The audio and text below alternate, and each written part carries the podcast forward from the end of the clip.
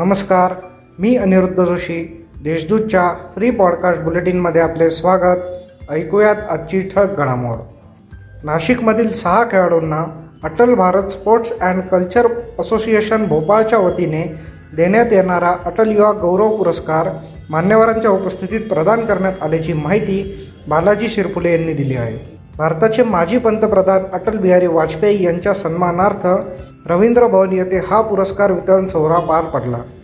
पुरस्कार विजेत्यांमध्ये नाशिकच्या व्ही के स्पोर्ट्स फाउंडेशनच्या ऐश्वर्या वाळुंज अर्चित मानकर अखिलेश जतकर पार्थ जाधव जीत ठाकूर श्लोक काटे यांचा समावेश आहे.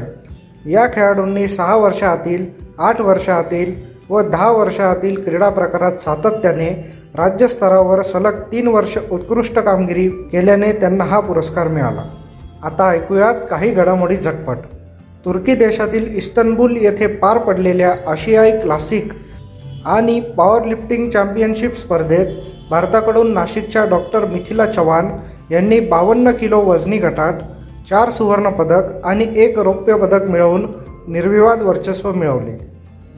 ग्रामीण भागातील पंधरा ते अठरा वयोगटातील सर्व मुलामुलींना कोव्हॅक्सिन ही लस देण्यात येणार असून दोन हजार सात पूर्वी जन्माला आलेले मुलं मुली हे लाभार्थी असणार आहेत यासाठी कोविन ॲपवर नोंदणी करावी लागणार आहे. तसेच लसीकरणाच्या ठिकाणी जाऊन देखील नोंदणी करता येईल अशी माहिती जिल्हा परिषदेच्या आरोग्य विभागातर्फे देण्यात आली आहे.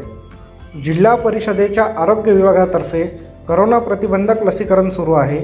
लसीकरणास हातभार लागावा म्हणून मुंबई येथील स्वदेश सामाजिक संस्थेमार्फत नाशिक जिल्ह्यासाठी लसीकरणासाठी आवश्यक असलेले साहित्य उपलब्ध करून देण्यात आले आहेत. जिल्ह्यात करोनामुळे काल एकही मृत्यू झाला नसल्याचे दैनंदिन अहवालात समोर आले आहे.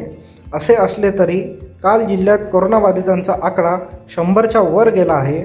काल जिल्ह्यात एकशे बावीस रुग्ण करोनाबाधित आढळून आले आहेत.